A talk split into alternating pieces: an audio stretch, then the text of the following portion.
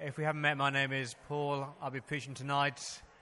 Uh, we are in the last week of a four part series on relationships. We've looked at what it means to be made in the image of God. We've looked at marriage. We've looked at being single. And tonight we're looking at the topic of sexuality or homosexuality. Uh, we're going to read from the Bible.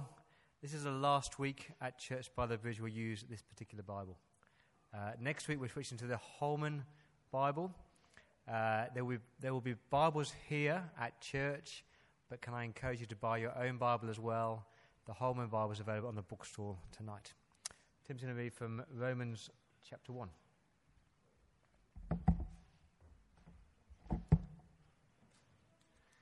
Okay, Romans chapter 1, starting verse 18. Uh, for the Bibles in Pew, it's page 796. The wrath of God is being revealed from heaven against all the godlessness and wickedness of men who suppress the truth by their wickedness, since what may be known about God is plain to them because God has made it plain to them. For since the creation of the world, God's invisible qualities, his eternal power and divine nature, have been clearly seen, being understood from what has been made, so that men are without excuse. For although they knew God, they neither glorified him as God nor gave thanks to him, but their thinking became futile and their foolish hearts were darkened. Although they claimed to be wise, they became fools and exchanged the glory of the immortal God for images made to look like mortal man and birds and animals and reptiles. Therefore, God gave them over in the sinful desires of their hearts to sexual impurity for the degrading of their bodies with one another they exchanged the truth of God for a lie and worshipped and served created things rather than the Creator, who is forever praised. Amen. Because of this, God gave them over to shameful lusts. Even their women exchanged natural relations for unnatural ones. In the same way, the men also abandoned natural relations with women and were inflamed with lust for one another. Men committed indecent acts with other men and received in themselves the due penalty for their perversion. Furthermore, since they did not think it worthwhile to retain the knowledge of God, he gave them over to a depraved mind, to do what ought not to be done. They have become filled with every kind of wickedness, evil, greed, and depravity. They are full of envy, murder, strife, deceit, and malice. They are gossips, slanderers, God haters, insolent, arrogant, and boastful. They invent ways of doing evil. They disobey their parents. They are senseless, faith, less, heartless, ruthless, although they know God's righteous decree that those who do such things deserve death, they not only continue to do these very things, but also approve of those who practice them.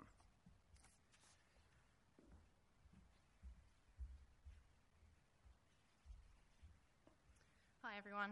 Our second reading is from Paul's first letter to the Corinthians, uh, chapter 6, beginning from verse 9. It's on page 809 of the Pew Bibles. So that's 1 Corinthians chapter 6, starting from verse 9. Do you not know that the wicked will not inherit the kingdom of God? Do not be deceived. Neither the sexually immoral, nor idolaters, nor adulterers, nor male prostitutes, nor homosexual offenders, nor thieves, nor the greedy, nor drunkards, nor slanderers nor swindlers will inherit the kingdom of God. And that is what some of you were. But you were washed, you were sanctified, you were justified in the name of the Lord Jesus Christ and by the Spirit of our God. Everything is permissible for me, but not everything is beneficial. Everything is permissible for me, but I will not be mastered by anything. Food for the stomach, and the stomach for food but God will destroy them both.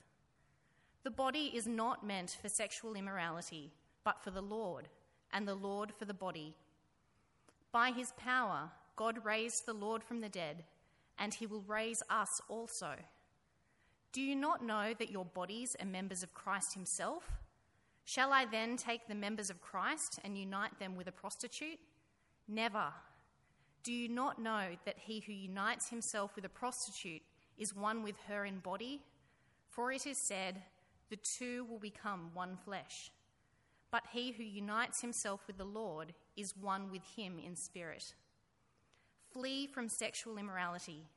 All other sins a man commits are outside his body, but he who sins sexually sins against his own body. Do you not know that your body is a temple of the Holy Spirit, who is in you, whom you have received from God? You are not your own. You were bought at a price. Therefore, honour God with your body.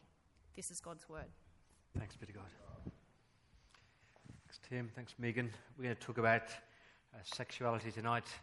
I want to start by saying that uh, times have changed and attitudes have changed. So, in the last 20 years, there's been a massive shift in our society. Uh, we have shifted from uh, intolerance to tolerance, from tolerance to acceptance, from acceptance to celebration. And we now live in a society that celebrates homosexuality as just another alternative lifestyle. It's a massive shift. There's a shift in that sexuality is no longer a, a moral issue, sexuality is now a civil rights issue. There's a shift that sexuality is no longer a, a private thing, it's now a public thing. So times have changed. But I'm more concerned about the way that things have changed inside the church. So if I was standing here in this church 20 years ago, even, even 10 years ago, the overwhelming majority of Christians would uphold the biblical truth of sex as one man and one woman within marriage. The overwhelming of Christians would say that's what the Word of God says. But that's no, longer true today, is it? So, so even this week, that the Church of Scotland has passed a motion to ordain practicing homosexual clergy. Tonight, Bishop Gene Robinson's in town. He's the first openly gay bishop in the Episcopal Church in America. And a leading evangelical in England this week produced a, a article affirming loving gay relationships. And so in the church, attitudes have changed. And I think that most Australian Christians think that society has changed, times have changed, and so church needs to change with the times. And so for me to stand here tonight and to seek to uphold the beautiful glorious truths of the scriptures and affirm the beauty of sex within marriage and affirm heterosexuality as God's plan for his world, it actually takes courage. But that's the world that we live in. my aim tonight is to be thoroughly biblical and yet be loving and compassionate. Be thoroughly biblical yet loving and compassionate at the same time. Because this issue of homosexuality is not just a theoretical issue, is it? It's actually about people. Real people with real lives, with real daily struggles. So, as I prepare this sermon, I'm thinking of uh, Vaughan Roberts, who was my pastor in England, in Oxford, and a, a friend of mine, a leading evangelical preacher who last year did an interview with a magazine where he acknowledged that all of his life he has struggled with same sex desires. And he's a godly man who is striving to be pure and celibate and honor Jesus. Well, what can you imagine the daily struggle for that man? I'm thinking of Sam Allberry, who was at college with, who's written a book called Is God Anti Gay? He struggles with same sex attraction. He is striving to honor Jesus and live a celibate life. Think of a guy I know called Dave who struggles with same sex attraction. Now, he spent over 20 years in the church before he told anybody. Can you imagine that? 20 years, Sunday by Sunday, worshipping God, Tuesday, Wednesday night Bible studies, worshipping God. But for 20 years, he didn't tell anybody. Why was that? Because he was afraid of rejection. He was afraid of ridicule. And he was afraid that he would be hated by the church. And I'm thinking of my friend Phil, who is my closest non Christian friend, and uh, he used to be in a church, but he is no longer. He's living with his gay partner. And when I met him in London a few weeks ago, he told me that he still believed God hates him and the church hates him.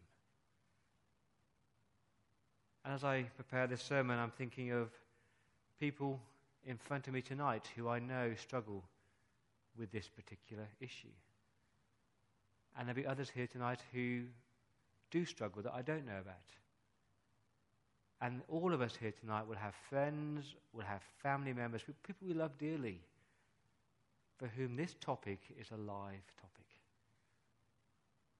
And so I want to be both biblical and compassionate tonight. So, what does the. let, me, let me just clarify a few things. But, but when I say homosexual, uh, I mean a preference on the part of adults for sexual behavior with the same sex. When I use the word same sex attracted or same sex desires, I mean people who have that orientation, they find the same sex attractive, but they choose not to act on that attraction. And when I use the word gay, I mean both gay and lesbian. I just want to remind you that we're looking at the Bible because we as a church believe that this is the authoritative Word of God, it's unchanging. And we look at what the Bible says about sex and what the Bible says about sexuality. And it's important I say that for two reasons. The first reason is that I'm sure that I will say things tonight that you don't like. And can I ask you to say, do I disagree with Paul Dale or do I disagree with the Word of God? That's an important distinction. But the second thing to say is that we as Christians, if you are a Christian here tonight, we've actually got a, a, a worldview based on Scripture of a creation and uh, the fall and a sinful world. And we've got a view of a Saviour and we've got a view of a new creation. And that changes the way that we talk about this topic. And I say that because if you are engaging with somebody outside of the church on this issue, please just don't go quoting Bible verses at them. That's not going to help. They have a different worldview. They don't believe in a creator. They don't believe in a sinful world. They don't believe in the Savior. They don't believe in a new creation. And a lot of damage has been done by the church just by quoting random Bible verses at people with a totally different worldview. So I'm going to talk tonight to Christians within the church as to how we should view this issue. Five biblical truths for you. First one is this that God created sex for union and procreation within marriage. You've got to get your sex theology right. Do you remember back in Genesis chapter 1 when God made men and women in his image? What was the first command he gave to men and women? Be fruitful and increase in number. He's basically saying, go and have sex and make babies. And so God made men and God made woman. And it sounds very base, but they do fit together perfectly biologically. And he created this thing called sex, which is the most beautiful, the most vulnerable, the most intimate expression between two human beings. And God in the Bible always upholds sex as, as a glorious part of his creation but within boundaries called marriage. That lifelong, permanent relationship between one man and one woman. And then Jesus reinforces that in Matthew chapter 19 and Mark chapter 10. And it's really very clear in the Bible that, that there are two ways to live. If you're married, if you're married, enjoy sexual intimacy, and if you're not married, be celibate. And as soon as I say that, you sort of laugh at me and ridicule me because in a, a world driven by sex, the idea of being celibate is just laughed at. But the Bible affirms it. And that has huge implications for this topic tonight because it means that any, any sexual activity outside of a marriage, God said, is not right, whether it's homosexual or heterosexual. And so if we're Christians who love Jesus, we should be just as concerned about extramarital sex and premarital sex as we are about homosexuality. Because listen very carefully that the Bible does not say that straight sex is good and gay sex is bad. It doesn't say that. It says sex within marriage is a good and beautiful thing, but any activity outside of marriage is not according to God's will. And I stress that because I do fear the church is very hypocritical here. We're very quick to slam homosexual sex, but slow to address the issue of purity outside of marriage. Uh, the second truth is this that God condemns all same sex activity. And as soon as I say that, as soon as you read it, you flinch and go, gosh, that is so homophobic. But that's what the Word of God says. Uh, there are basically four main passages. The first one comes in Genesis chapter 19, a famous story of Sodom and Gomorrah, where uh, the men come to Lot's house and they say, uh, Bring out the men so that we can have sex with them. And God condemns it. And the second passage is Leviticus chapter 18, verse 22, where the Word of God says, Do not lie with a man as one lies with a woman. That is detestable. And I know that people try and interpret these verses by saying it's about male rape or male prostitution or aggressive gay sex. There's no evidence for that. Or that Levitical law doesn't apply because we can't wear two uh, materials in the same shirt. But you've got to grapple with the New Testament. So let's turn to it. Let's turn to Romans chapter 1. It's on page 796. What does the Word of God say? Romans chapter 1, page 796, verse 20, it says, Since the creation of the world, since back to creation, God's invisible qualities, his eternal power and divine nature, have been clearly seen being understood from what has been made, so that men are without excuse. It's a wonderful verse. It just says, through creation, people should say, yes, there is a God. Through creation, people should say, God is powerful and God is a divine nature. We should do that, but what do we do instead? Verse 25. We exchange that truth for a lie, and we start to worship and serve created things rather than the Creator instead of saying there must be a God and, and I'm just a creature, there must be a God, He is the potter and I'm just the clay, we start to find our identity and our security and our satisfaction in created things. And we start to play God. Now, what's the consequence of that? Down to verse 28 and 29.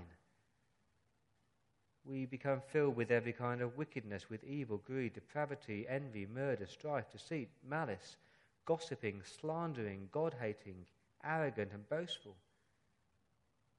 He's saying when you choose to ignore God as your creator and decide to make it the rules yourselves, it leads to a messed up kind of world.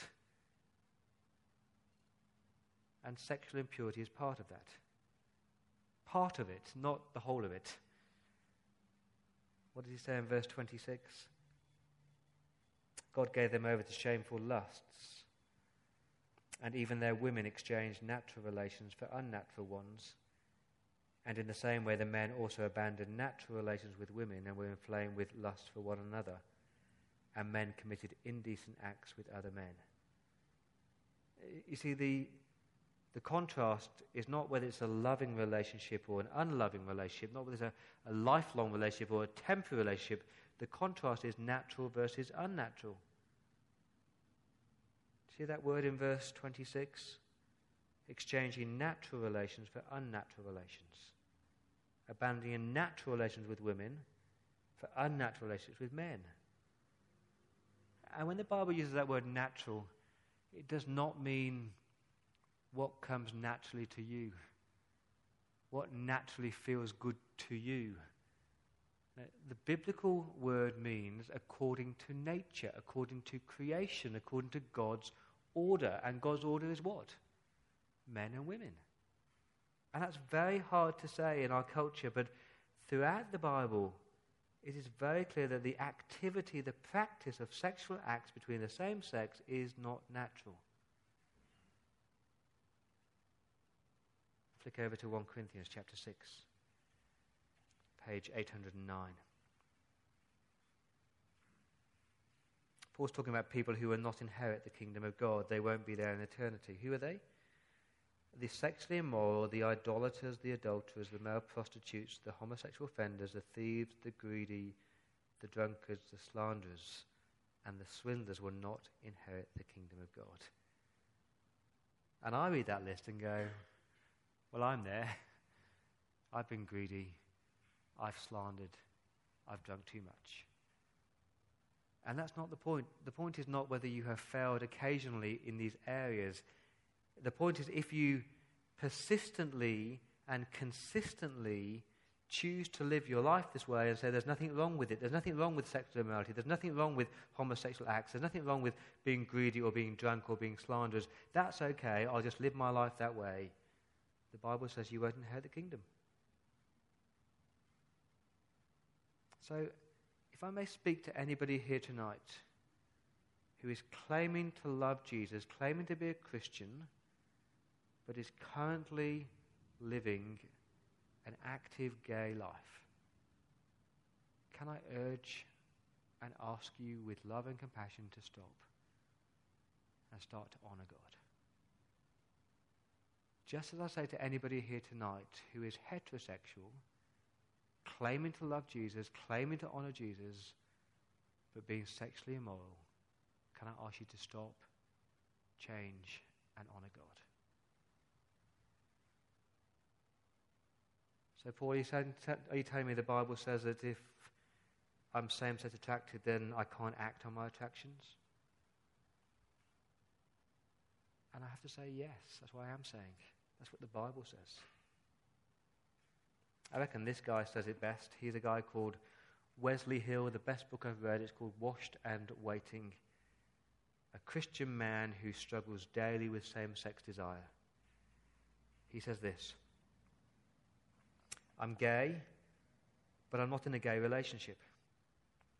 Why not, you ask? Why would anyone voluntarily remain in a state of suppressing their sexual desires? Why would anyone choose to abstain from sex? He says the answer is not, uh, not in individual proof texts from the scriptures. Those proof texts are never enough to keep gay Christians from looking for sexual activity. And the answer is certainly not in statements of faith or the weight of church tradition. That's why people have been labeled, uh, labeled the church as cruel and homophobic. The answer, the answer for striving for celibacy is to see all these texts as part of the true story of how much God loves us and what He's done for us in Jesus. And when you see Jesus and are satisfied with Jesus, and you understand that he dem- the demands He makes on you, then you will strive to honor God with your body. See what He's saying? He's saying that when you've met Jesus, He actually cleanses you, He actually forgives you. It's that beautiful verse in verse 11, isn't it? That's what some of you were. All of us were greedy, drunkards, slanderers. Some of us were homosexual offenders. All of us were sexually immoral in some way. And then we met Jesus. And we were washed and we were cleansed and we were sanctified. We were made holy and we were justified. We were, we were made, made right with God. It's the most glorious truth of the Bible that everybody and anybody, no matter what your background, what your race, what your sexuality, when you come to Jesus and when you come to the cross and you look at Jesus and his death, you go, He washes me, He cleanses me, He forgives me. It's the most glorious truth. Let me tell you about Anthony. I met Anthony at a party in London. It must have been 16 years ago. He worked for the BBC. I'm in this conversation with him. He's clearly gay. I met his gay boyfriend there, gay partner and an awkward moment in the conversation where he asks you what you do for a living. And your heart sinks and you go, okay, I'm a church minister. And the conversation went on for about an hour, and it was kind of like, God hates gays. No, he doesn't. Yes, he does. God hates me. No, he doesn't. Yes, he does. The church hates gays. No, they don't. Yes, they do. After about an hour, I said, look, why don't, well, would you be willing just to put aside, to put onto one side for the moment, the whole discussion on sexuality and homosexuality. Are you willing to do that? Let's just park that for a moment and, and look with me at the claims of Jesus. And amazingly, he did. For weeks and for months, we met up and we read the Bible and we discussed Jesus and who he was and why he came. And the most extraordinary thing happened. He met Jesus.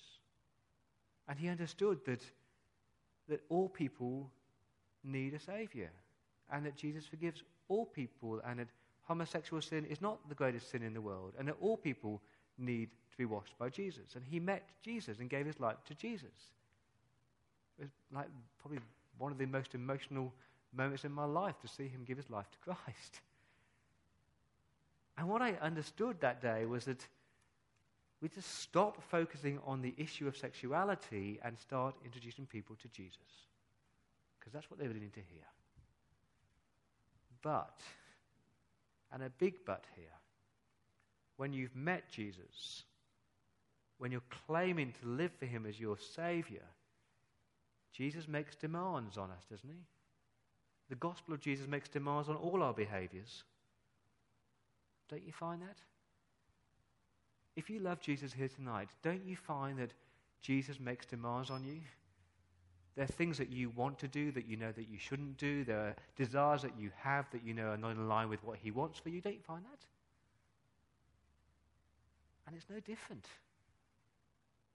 See, it's no good saying, uh, God loves me, Jesus has forgiven me, just the way I am, so I need to act out on who I am. It's just not a good argument, is it? This is not true, but I, I could stand here tonight. This is not true, for the record. I could stand tonight and say, uh, I'm a sex addict, and every time I see a woman, I need to have sex with her. It's just the way that God has made me. I can't help it. I know I'm forgiven. God loves me. And I hope you would say to me, no, no, Paul, change your ways. You're claiming to follow Jesus, start to live with Jesus your Lord. I could say I'm just a naturally angry person, you know, when somebody says something offensive, I want to punch them, and I, I'm just an aggressive person, just the way God's made me. And I hope you would say, no, Paul, if you're claiming to live for Jesus, change your ways and follow him. it's the same argument for people who struggle with same sex attraction. Yes, some of them might have experienced that from the day that they were born, as long as they remember, but it doesn't mean they have to act out on them. Because Jesus demands that we live a holy life. And I think that's a big problem for our church. We kind of want Jesus, all the good things, the security and the satisfaction and the love and the joy and the hope, but we don't want him to be Lord of our lives. Listen to this quote from a gay Christian man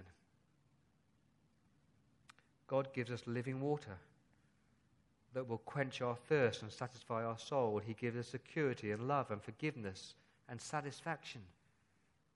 But sometimes God's water is like salt water.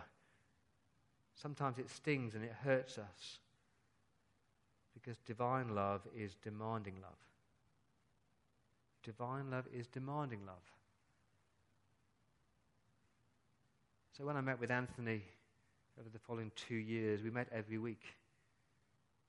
And he didn't stop being attracted to men. He still is.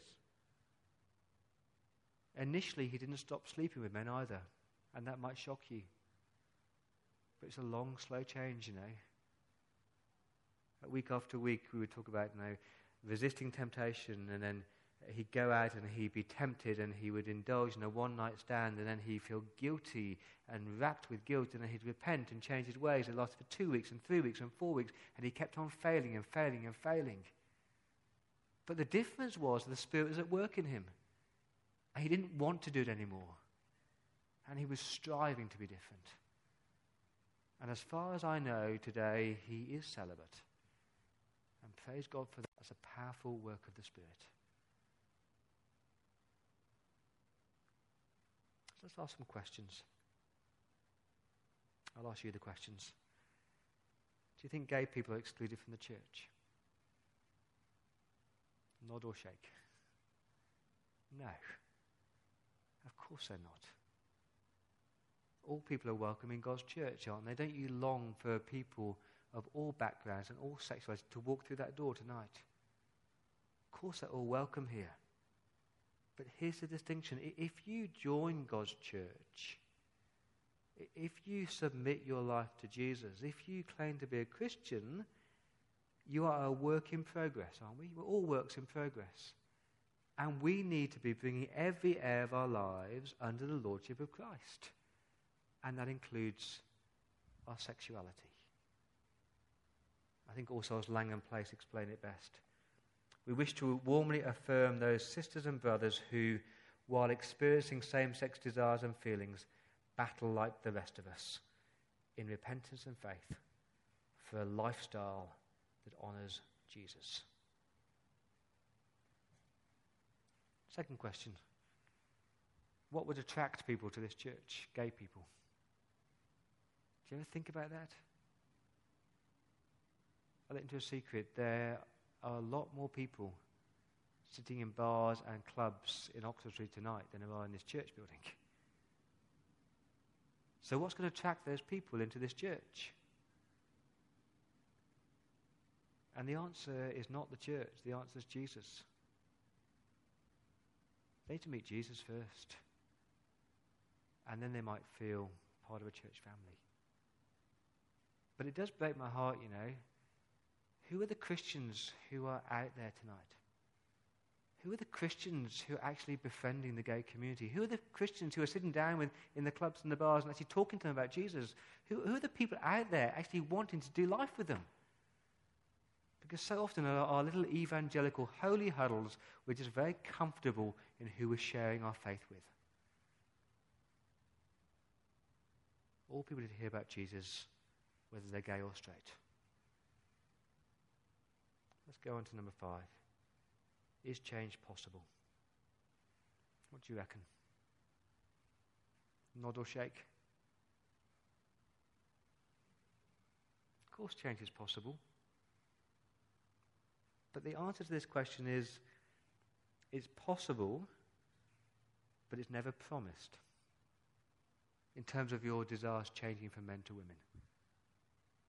Of course, it's possible to curb your desires, but it's not always possible to flip from being attracted to men to being attracted to women. Uh, Vaughan Roberts, who I mentioned earlier, has written this amazing interview, A Battle I Face. There's copies on the bookstore, just take one. He says this Of course, God can wonderfully change people. He said a proportion of people, including Christians, find that they remain exclusively attracted to the same sex. Of course, God has the power to change their orientation, but He hasn't promised to, and that has not been my own personal experience. So, what do you do if you're a Christian here tonight who experiences same sex desires? What do you do? Can I ask, can I just tell you that ignoring is not the path to redeeming? Please don't stick your head in the sand. Please don't just pray it will go away. As one gay Christian put it, it's that oceans of confusions and struggles that you have to negotiate every day. Please don't do that battle alone. Please don't fight alone. Let me read from Wesley. There's something I'd like you to know about me I began weakly, my voice trembling. I told Charlie I was gay, and I'd known since puberty.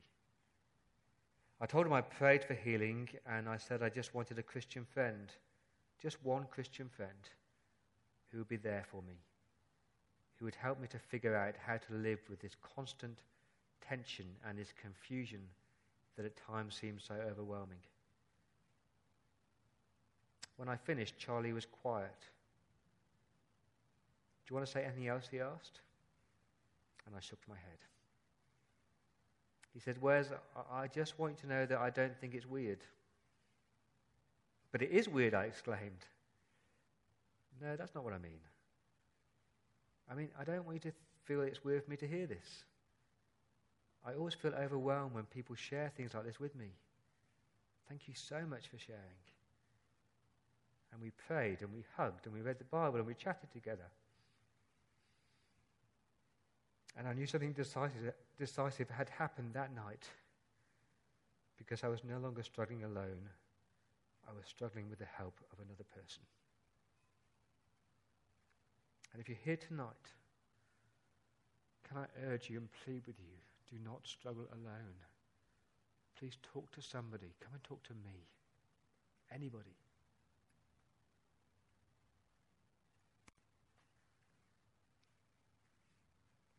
What about loneliness? If you're same sex attracted, what do you do with your loneliness?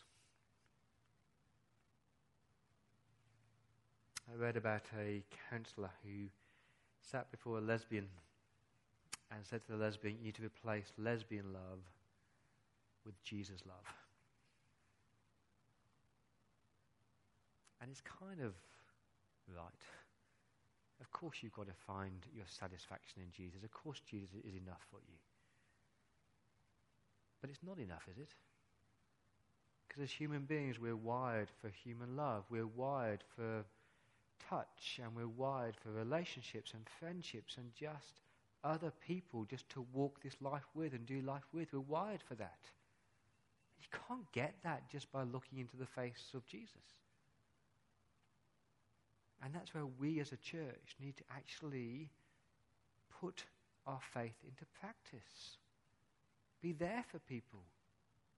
Be less Anglo and start to hug people and tell people that you love them and cry with them and be there for them at midnight and invite them into your life.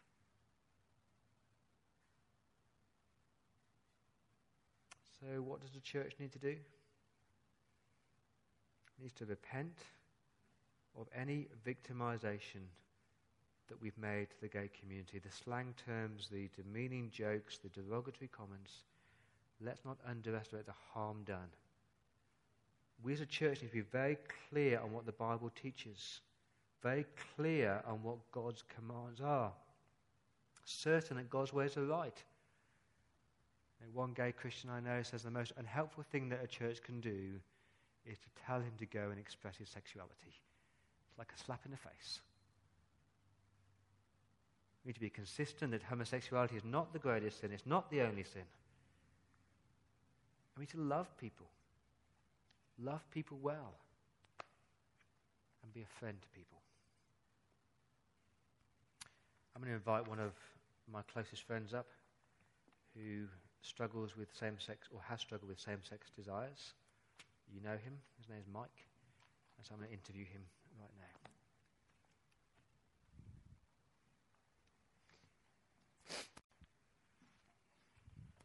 You know, Mike, Mike plays the piano regularly Saturday night, often on a Sunday as well. Um, thanks for being interviewed. Um, Mike, do you want to tell us um, how long you've been a Christian for? Uh, I've been a Christian all my life. I actually don't remember a day when I didn't know Jesus as Lord, so I, even as a young child, remember knowing Jesus is my one and only, only Savior. Cool. When did you first uh, experience um, same sex desires? My first memory of it is in primary school, um, and but it really became sexualized around year seven when, when puberty hit, when life, I guess, became sexualized. Okay. And so, what did you do with those desires at that time? Yeah, for me, um, it expressed itself primarily uh, with pornography, uh, and that, that, uh, that occurred right throughout high school. Um, I was lucky in the sense that uh, for some reason God saved me from taking the next step and making it physical with another human. Um, but my battle was primarily with pun- pornography, which, and of course, the problem with that is that even though, um, even when you, you know, go periods without looking at pornography, the images were constantly flooding through my mind. Do you want to share what God has been doing in your life for the last 10 years? Yeah, so uh, just over 10 years ago, the desires themselves were so um, consuming, so overwhelming, uh, that I actually, uh, they actually had more control of me than, um, than anything else. And they were pushing me towards wanting to take that next step and actually pursue a relationship with a, with a guy. Um, but at the same time, I always had this underlying desire to follow Jesus, and that was pulling me in another direction. So I always had these two desires that were constantly at war with one another. One was pushing me towards men, and another one was pushing me towards God. And then I was reflecting at church one day on John chapter 7, where Jesus says, If anyone thirsts, let him come to me and drink, and out of his heart will flow streams of living water. And then Jesus says to the woman at the well, If you knew who had asked you for a drink, you would have asked me for a drink, and I would have satisfied you completely. And at that point, I decided I'm actually going to give Jesus a go. I'm going to test him and see whether what he says is true and whether he can actually satisfy me. and this is what I this is what I learnt. The first thing, the first fundamental thing I learnt was that if I wanted to change, I needed to change for God's glory and God's glory alone. So it wasn't enough to want to be normal or want to be married. Uh, the Apostle Paul says, Whatever you do, whether you eat or drink, do it all for the glory of God. And that's true of my sexuality as much as anything else. Mm. And so I had to learn that if I wanted to change, it had to be for God's glory and His glory alone. The second thing that I had to learn was that I had, in fact, committed two fundamental sins. The first sin was rejecting God, and the second sin was trying to satisfy myself rather than letting Him satisfy me. So in Jeremiah 2, for example, it says that my people have committed two sins. They have forsaken me, the spring of living water, and have dug their own cisterns, broken cisterns that mm. cannot hold water. Mm. And that was true for me. And the third thing that I learned was that I had to be satisfied in Jesus. Well, I had to learn what it meant to be satisfied in Jesus. And I became very disciplined um, with my Bible reading. I became very disciplined uh, with memorizing scripture. I became disciplined in podcasting. There was a period where I was podcasting every day, trying to feed myself as much as possible. Mm. And I also became disciplined in serving the church with the intention of increasing my intimacy with Christ. And what I started praying was that, um, that God would reveal to me the supremacy of Christ in all things. Mm. So in Luke 24, Jesus is walking along the road with the disciples. Um, and uh, Luke records that he started with Moses and the prophets, and he explained to him, explained to them how all the scriptures concerned Jesus. Mm. And later on, the disciples say to themselves, Didn't our hearts burn within us as mm. we walked along the road and he opened up the scriptures to us? So I started praying that every time I opened the Bible, I would see Jesus on every page and that my heart would burn within me. But that in itself wasn't enough either. I actually had to confess my sin, and not only to God, I actually had to bring it out into the light and tell people. Mm. Um, I told my parents, uh, I told Paul, I told my close friends, uh, Todd and Jamo, and, uh, and some other people that, that you would know from around church. And what I experienced when I told people was that the sin at that point became very, very black. That's when it started to become absolutely horrendous to me, and I started to realize the full gravity of what I had actually done. But at the same time as feeling that deep sorrow and regret, um, that's when I also started to experience the most joy. Uh, and passages of scripture that I'd been meditating on for years started to come to life. Mm. So, who have I in heaven but you? And earth has nothing I desire besides you. My flesh and my blood may fail, but God is my portion and my strength forever. Mm. Or, you make known to me the path of life. In your presence is fullness of joy. At your right hand are pleasures forevermore. Mm. Or the Psalms where it talks about God healing the brokenhearted and looking at Psalm 8, I think it is, talks about God capturing your tears in a bottle. He mm. understands the pain. Mm. So those passages really came alive to me. But that in itself wasn't enough either. What I then had to learn was that I had to radically amputate everything in my life that had led me to sin. Um, and that included getting rid of my computer. I didn't have a computer at home for over, te- for over, over 10 years. There are still parts of Sydney I will not go alone. Mm. Um, and even for a, quite a long period of time, I didn't even look at the Sydney Morning Herald website um, or other news magazines because I found the images too graphic and they would lead me in areas that, that, um, that, uh, that were unhelpful. And so I found that uh, Colossians 3 really became an anthem for me. Um, so Colossians 3 says, Then if you have been raised with Christ, seek the things above where Christ is seated at the right hand of God. Set your minds on things above, not on things that are on earth, for you have died, and your life is hidden with Christ in God.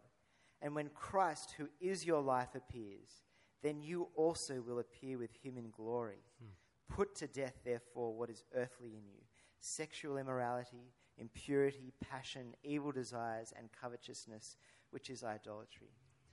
And as I said before, one of the problems with pornography is that um, even when you make radical amputations and you cut things off, the images keep coming. So I would still wake up at 2 o'clock in the morning and think about things that are horrendous.